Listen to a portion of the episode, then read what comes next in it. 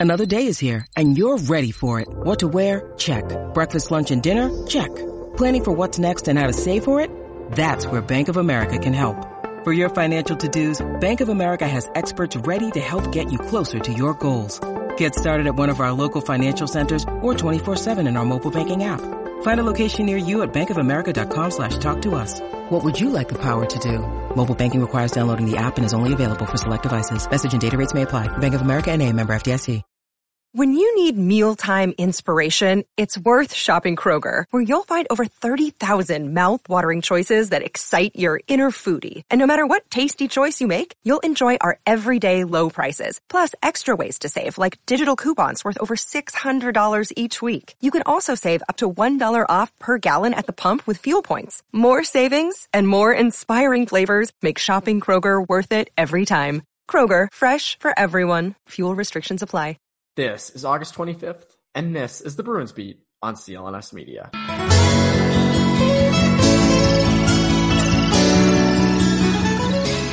And welcome back to the Bruins Beat on CLNS Media. My name is Evan Marinofsky, and welcome back. The Bruins in the midst of the most anticipated playoff series, I would say, in the last few years. Bruins Lightning was supposed to happen last year. It happened in 2017-18. Obviously not a great result for the Bruins. Uh, but this year, looks like it's going to be different. Uh, so this is being recorded on Monday. Obviously, the Bruins just won in game one. They have the rest of the series to play. Uh, and to kind of preview the rest of the series and talk about the major storylines, aka Yaroslav Halak and Dan Vladar potentially playing, uh, and also a lot of other storylines that I think are very interesting, and whether or not this is for the Stanley Cup, uh, which is something I think. We'll see if Connor thinks it. Uh, I had on my good friend Connor Ryan at Boston Sports Journal. Obviously, you guys know Connor's on all the time. Um, go subscribe over there, please. That would be uh, very nice to Connor to do that. Um, say that uh, I sent you. Do that. Try it. See how it works out. Uh, but so we we discussed a lot of things to do with this series that I think uh, a lot of interesting uh, parts of this series, not just the intensity and the potential for a brawl every time there's a whistle blown.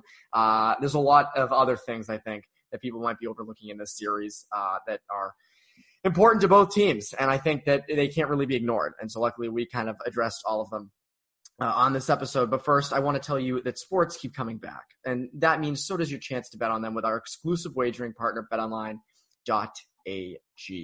Major League Baseball has finally started this summer and is in full swing, and there's no shortage of ways to get in on the action. That also, of course, goes for the NBA and the NHL. We also post um, before every Bruins game on clnsmedia.com. We post uh, a bet online preview. So if you want to bet on the game, read our preview and maybe uh, we'll make you some money there. Who knows? Uh, BetOnline has all the odds, futures, and props for you to bet on. And as sports start to return, BetOnline has sat down with Eddie George from the NFL, Robert Horry, the seven-time NBA champ, and Harold Reynolds from Major League Baseball to get their opinions on what it will be like playing without fans and what they have dubbed the fandemic. the fandemic. I laugh about that every week because I find that absolutely hysterical. Uh, visit betonline.ag today to check out all the odds and up-to-date sports news. Don't forget to sign up and take advantage of all the welcome back sports bonuses. Bet online, you're on the wagering experts. I also would like to alert you guys that with these postseason games and with everything being remote, uh, we have full coverage on the YouTube page, the CLNS Media YouTube page as well. Uh, we also have a YouTube page called Bruins Rinkside that you can go subscribe to. Um, everything's been on the CLNS Media YouTube page. We're going to start putting things onto uh, onto the Bruins Rinkside YouTube page, uh, but we post obviously the press conferences. We post pretty much every media availability uh, we post. Uh, we have analysis and reaction videos after each game. Uh, I think we've been doing a great job, uh, and that is a lot to do with the Bruins CLNS team. Uh, and it's all made possible because from from you, the listeners, and from you guys reading and watching everything. So uh, thank you for that. And there's going to be no shortage of, of of stuff to talk about and stuff to post and stuff to watch, read, and listen to for you guys. So without further ado, here is my conversation with Connor Ryan.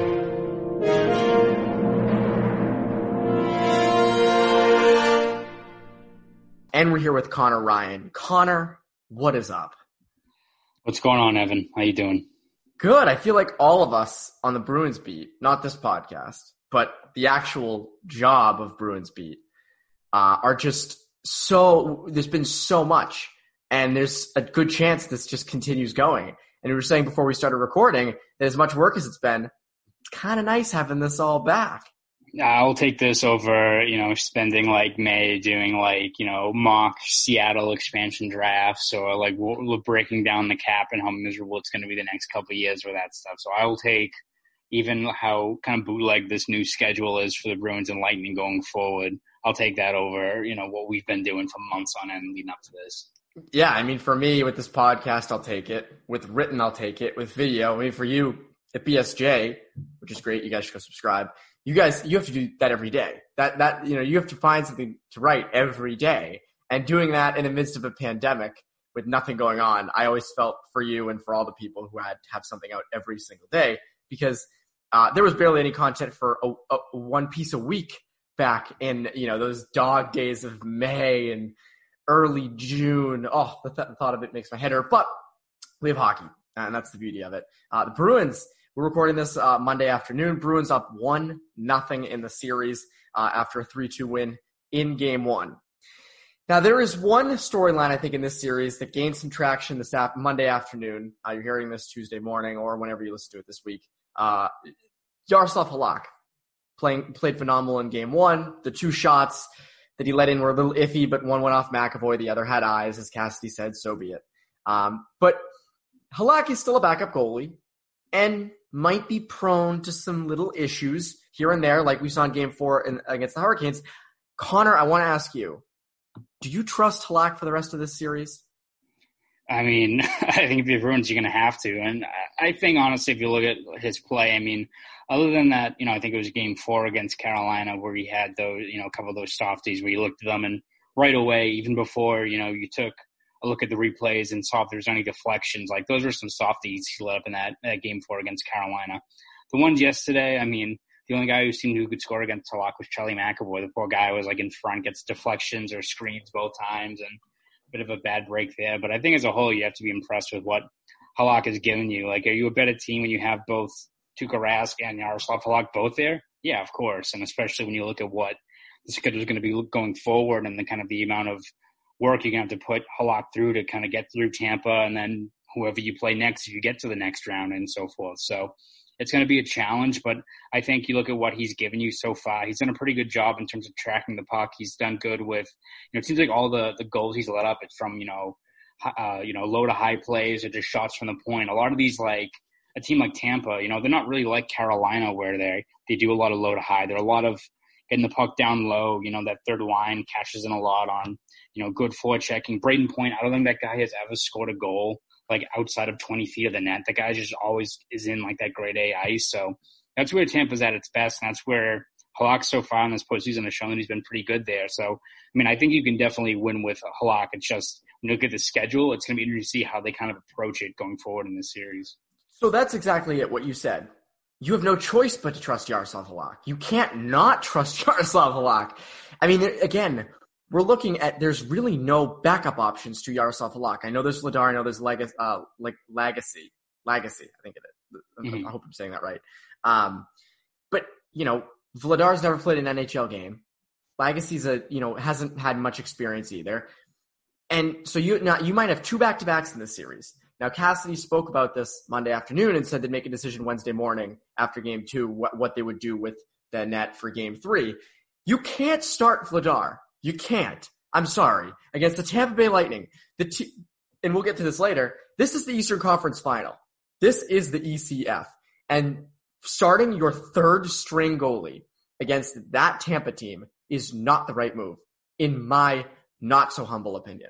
No, I mean I totally agree with you. Again, it's you know he's he's technically the backup, and it's not like an, an indictment on Dan Vladar and like the season he had down in Providence. But like I mean, come on now, you're going up against a team and a core that you know last year put together one of the best uh, runs for a team ever in the salary cap era, and almost you know was still a very very good team this year. They are right behind the Bruins in the standings. Like this, this team is stacked, and they can beat you in a lot of the way a lot of ways. So you're going to roll out Dan Vladar, who, as you said, has never played one game up here, and it, with the stage that that he's in, you know, in a game that could be a pivotal game three. I mean, let's say Tampa counters back, which we expect them to, and they win game two.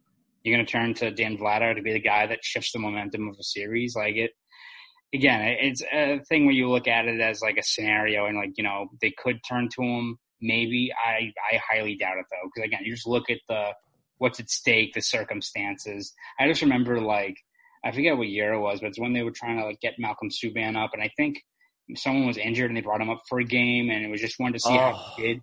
And I forget who they played, but I mean the Blues. yeah, they played him in St. Louis. He got shellacked. Yeah, and it was just like right away, just like, oh god, this poor guy, and like that's the last thing you want to do for a guy like Vladar too. It's like first game here, have fun, you know, stopping the Tampa Bay Lightning, like a team like that, you know, with the stakes that they're in. So, I, I, you know, he's technically the backup, but I think you just have to roll with Halak for the rest of this postseason. I think that just gives you the best chance, and it's just not fair for a guy like Vladar to be put in a spot like that. Again, let's see what happens in game two if if Halak pulls a Jordan Binnington and is just complete, you know, trash for the entire game or gets up, you know, four goals in the first period, then you might have to be like, oh, all right, well, we have to take a deeper look at it. But I still just don't think it's viable to have Vladar as your go-to guy there. How about Binnington? I mean, that was horrendously terrible in that in that first round series. I mean, he's like why they lost pretty much. Now, again, I didn't see every game they played. A lot of their games were right after Bruins, and we were both working during then. But holy crap, where the hell was that in Game Seven last year? Exactly. Well, you know, it's it's tough when you know you're letting up like goals like that to you know Vancouver's you know extremely talented fourth line with guys like Jay Beagle and Roussel and those guys, the ones who potting goals past you. So again, yeah, I I looked at that performance and it's like I just don't see how that how what happened last day happened, especially in that game seven where, but again, also the Bruins in that game seven, I mean, we've, we've talked about this many times, but you know, after, after, they get away, yeah, a few of those quality looks in the first period, I mean, like Joakim Nordstrom was like their best forward in that game seven. You're not going to win a lot of game sevens with, you know, your, your fourth line winger being your best forward out there. So Hey, he hustles. Joakim hustles. I mean, hey, he's having a great postseason, but again, in terms of, you know, having a recipe for success, your fourth line winger should not be your best forward in a, uh, a do or die uh, cup on the line. My favorite was uh, I was in the Hurricane series, I think. Uh, Joakim Nordstrom had like a partial breakaway on the shorthand, I think. I forget what game it was, and he got the puck and immediately threw it and it missed the net. But like it was just he, you could tell he was never expecting to be in a breakaway situation. And he was like, "Holy shit, what the fuck do I do?" he just chucks it over the net. I thought that was great. Um, but so back to this Halak thing. By the way, Vladar signed middle of uh, game one. I thought that yeah, was one of the weirdest I, time things ever. I, I, can't think the last time I've seen a mid-game, uh, you know, contract extension, especially in a playoff series like that. I was, I was not expecting that at all. Yeah, I mean, when I saw the email, I was like, "These aren't the intermission notes. What are you doing?" Uh, I, I, was just so baffled by that coming when it did. Um, but so we talk about Halak. Uh, how about this guy? Uh, comes in after the start starts a game three. Uh, at the time, I mean, we recorded a video, you and I, about Rask opting out, literally like an hour after this all happened, that day before game three. And there was a feeling, and I know you felt it too, there was not a real reason to be confident in the Bruins at that point. You know, maybe they'd rally around maybe. That was not the forefront of people's minds. It was the Bruins just lost their number one starting Vezina caliber goalie. And they have Halak going out there who didn't look great in the round robin, uh, who, you know, hadn't been in the postseason since 2015. And he's 4 0.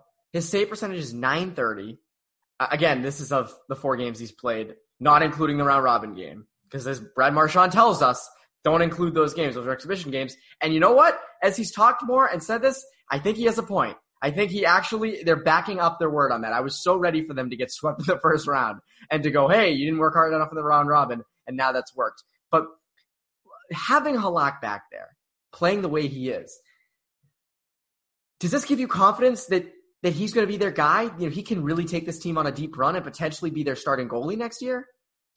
Yeah, I mean, I think just for, you know, looking at the now in terms of this postseason, I mean, I think for the Bruins, you know, I think whoever they were going to put in net, they were going to rally around, you know, just the way that kind of locker room operates and how they can rally around different guys in certain situations. But I think from the players' perspective, too, you look at it in terms of who you have back there. It's not like, again, it was Dan Vladar, who hasn't appeared in a game, and all of a sudden he's like your go-to guy. Or it's not like a situation the like DEFCON, yeah, DefCon 10, you know, where you have like a situation like that. Like you lose, you lose uh, Rask, um, you know, which is a, a, tough hit for the team, but you still have a, a guy who's arguably been the best one B in the league the last two years since they've had him. He's still like a very, very good goaltender. He's not as good as Tuukka Rask, but um, can still win you plenty of games, especially when you have the rest of the team playing it the way it is now, where you know they have a structured defensive uh, defense in front of them. They're you know, executing on special teams. The penalty kills looked good so far. Like they're doing things to help him out, but it's not like you know they're kind of you know winning in spite of him. It was you know th- that game four against Carolina, you could probably make the case there, but where I mean he led in just a couple of soft goals there, but I mean you looked in that second period uh, in game one against Tampa, where I mean that's kind of the Tampa we're used to seeing, where they're just peppering in shots from grade A ice, and he, he stood tall. I mean that that save on Goodrow was great. So I think you know he has the talent, he has the you know the the moxie, the you know what a, a veteran goalie has to kind of lead you on a run. So going to next year, who knows? I, I still imagine you saw people talk about the Vladar extension. It's like, oh, is this a sign of he's going to be their backup next year? It's like, I think, again, we don't want to look too far into the future, but I think the game plan is still you roll back with Rask and Halak and you let Vladar and Swayman fight for that number one spot down in Providence. You know, this is a team that has built kind of the roster it has the last two years off of, you know, get that internal competition I think what better way to do that down in Providence than have those two guys go at it. And That seems like an ideal situation for them down in the AHL.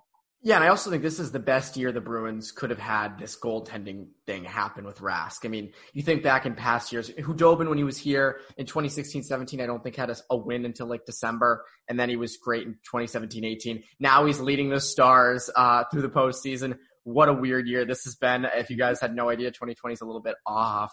Um, and uh, but if you think of any other year, you know, if you think they had like Niklas Svedberg back there or uh, who were Chad Johnson, they probably would have like won a cup with Chad Johnson. Chad Johnson was nasty that year. Okay, all right, fine. 2013-14, they win the cup because of Chad Johnson, not because of Tuukka Rask. I like that take. That is a nice, hot, steaming take for this Monday afternoon. But it is fascinating to me how this Halak thing has panned out and how well he's looked. But again, and I said this on a video last night, there's still that potential to lay a dud. I mean, you look back at, at last year's postseason, and again, this comes with Halak. It, it, it happens. You know, he's a 1B, he's older, stuff like that.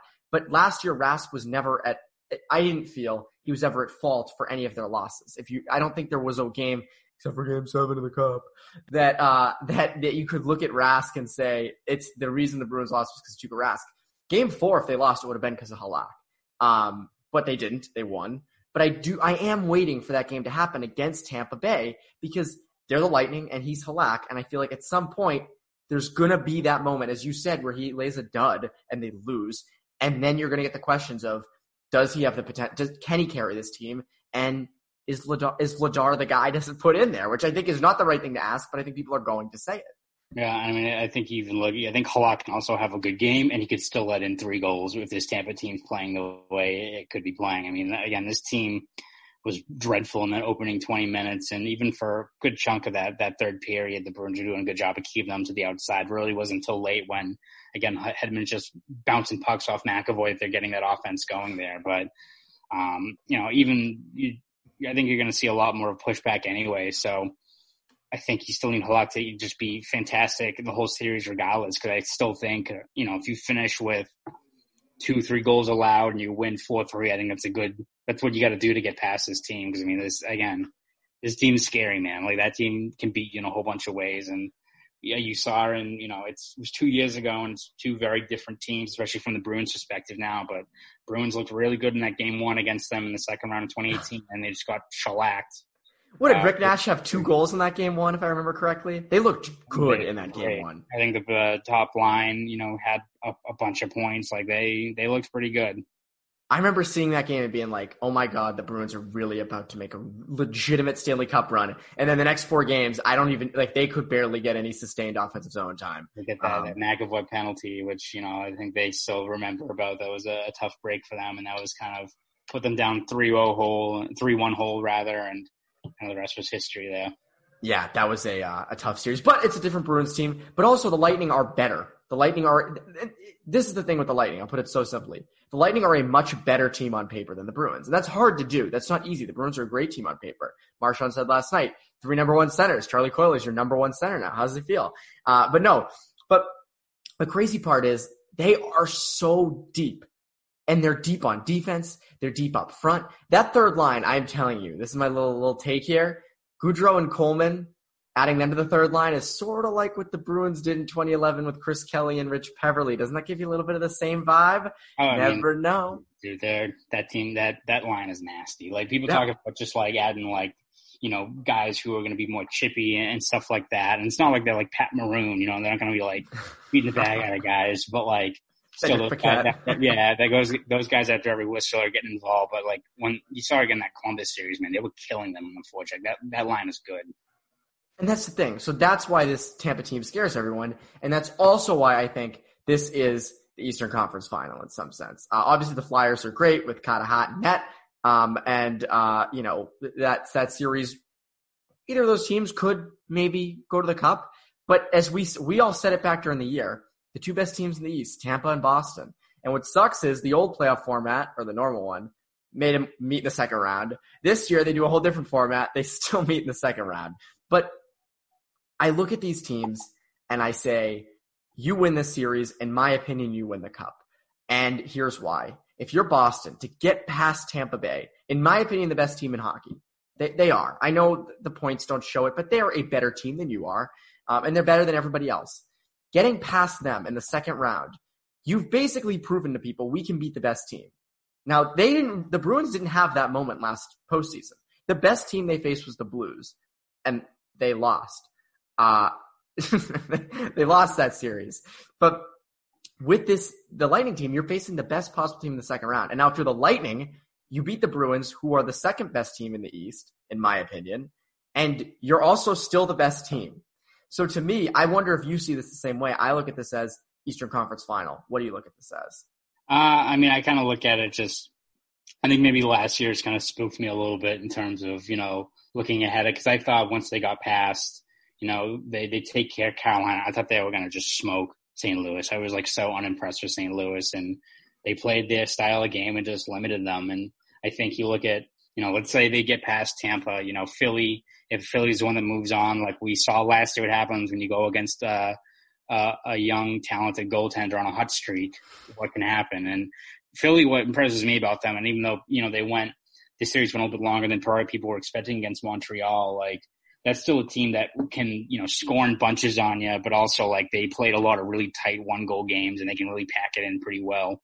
Um, so I mean, that's a team that I think is still going to give you problems. And then congrats, you know, you get past, you know, a good Philly team, you get past a loaded Tampa Bay team. Uh, Vegas is obliterating teams right now. Oh like, oh my god! I think Vancouver's a, a very fun team. They're a little bit soft defensively, and uh, Vegas put them on the ropes that entire game. And again, we'll see what happens with Colorado um, with the amount of injuries they've had, which is a tough break for them. But like, that's a team you look at those matchups if they got to a, a cup final against the Bruins. You're like, all right, well, who's going to be who's covering Nathan MacKinnon? Who's covering kind of the waves attack you with? Who's covering your boy Cale Makar? Like that. There's there's a whole bunch of uh, different matchups that you know there that could cause problems for the Bruins. So I think it's just kind of taking that one step at a time. And again, on paper, the Tampa Bay is probably the biggest test you're going to face, but again, Tampa, you kind of have the book out on them. You at least know the matchups you can kind of exploit to, to get past them. You go against a team like Colorado or Vegas, where it's a team out west. You still have to do a whole new game plan. Those guys are very aggressive. They're fast. Um, it's a whole new kind of different way to approach it. So I it's definitely kind of one step at a time. But um, you know, I don't think this Tampa series is going to be ending anytime soon, though.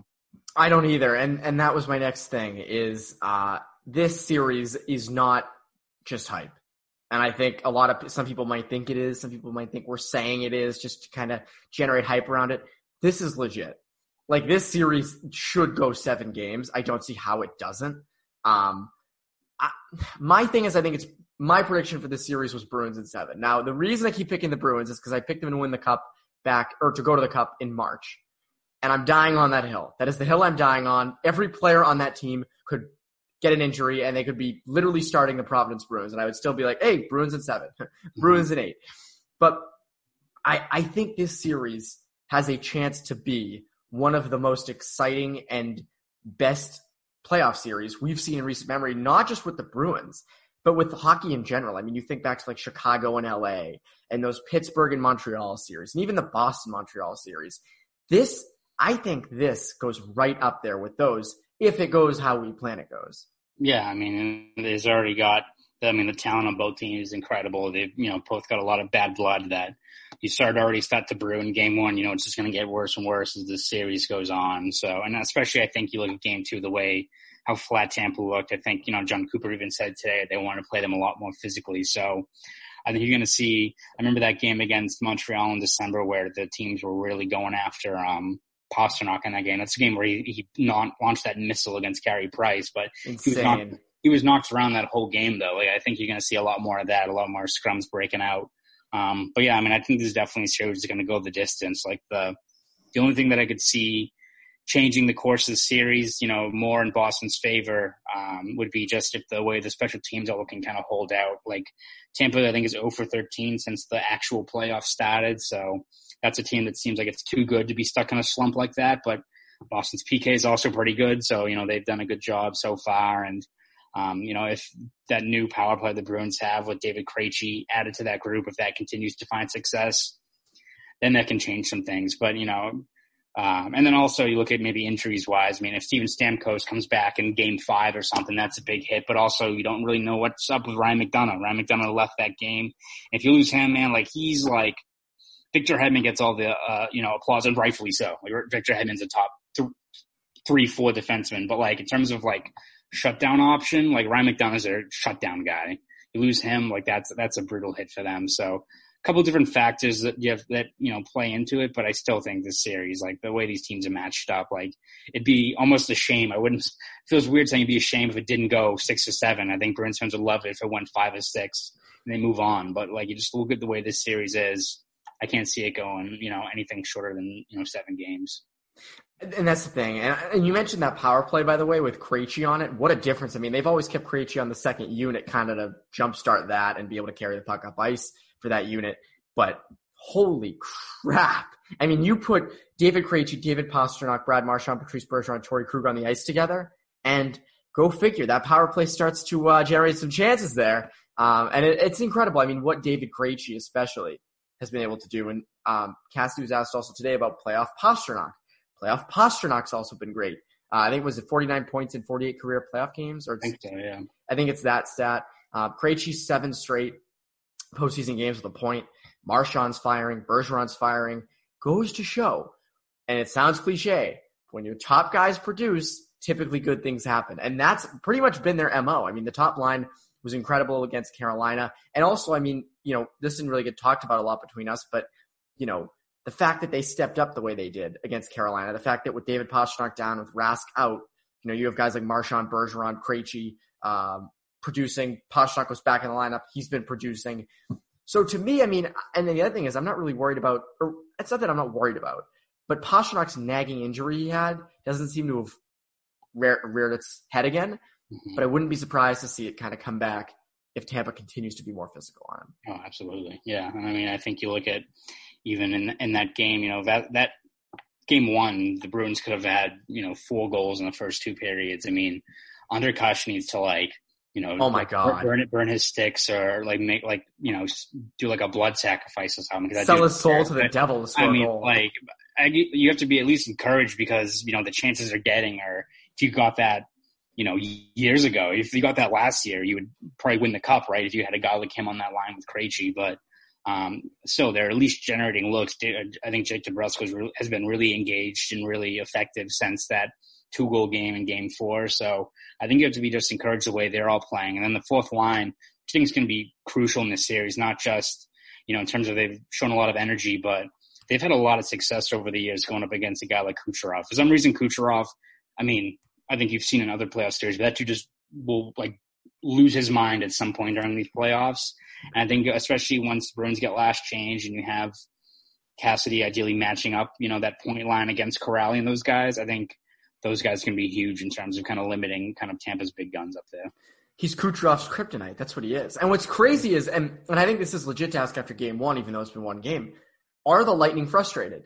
You see Killorn take that interference penalty on McAvoy. The puck's not even near him. Like little things like that. You see, you see Kucherov, you know, start arguing with the ref after Charles, a little tough on him in the corner. Like this Tampa team is, they're big and physical, but mentally they are soft. And I think you started to see that in game one.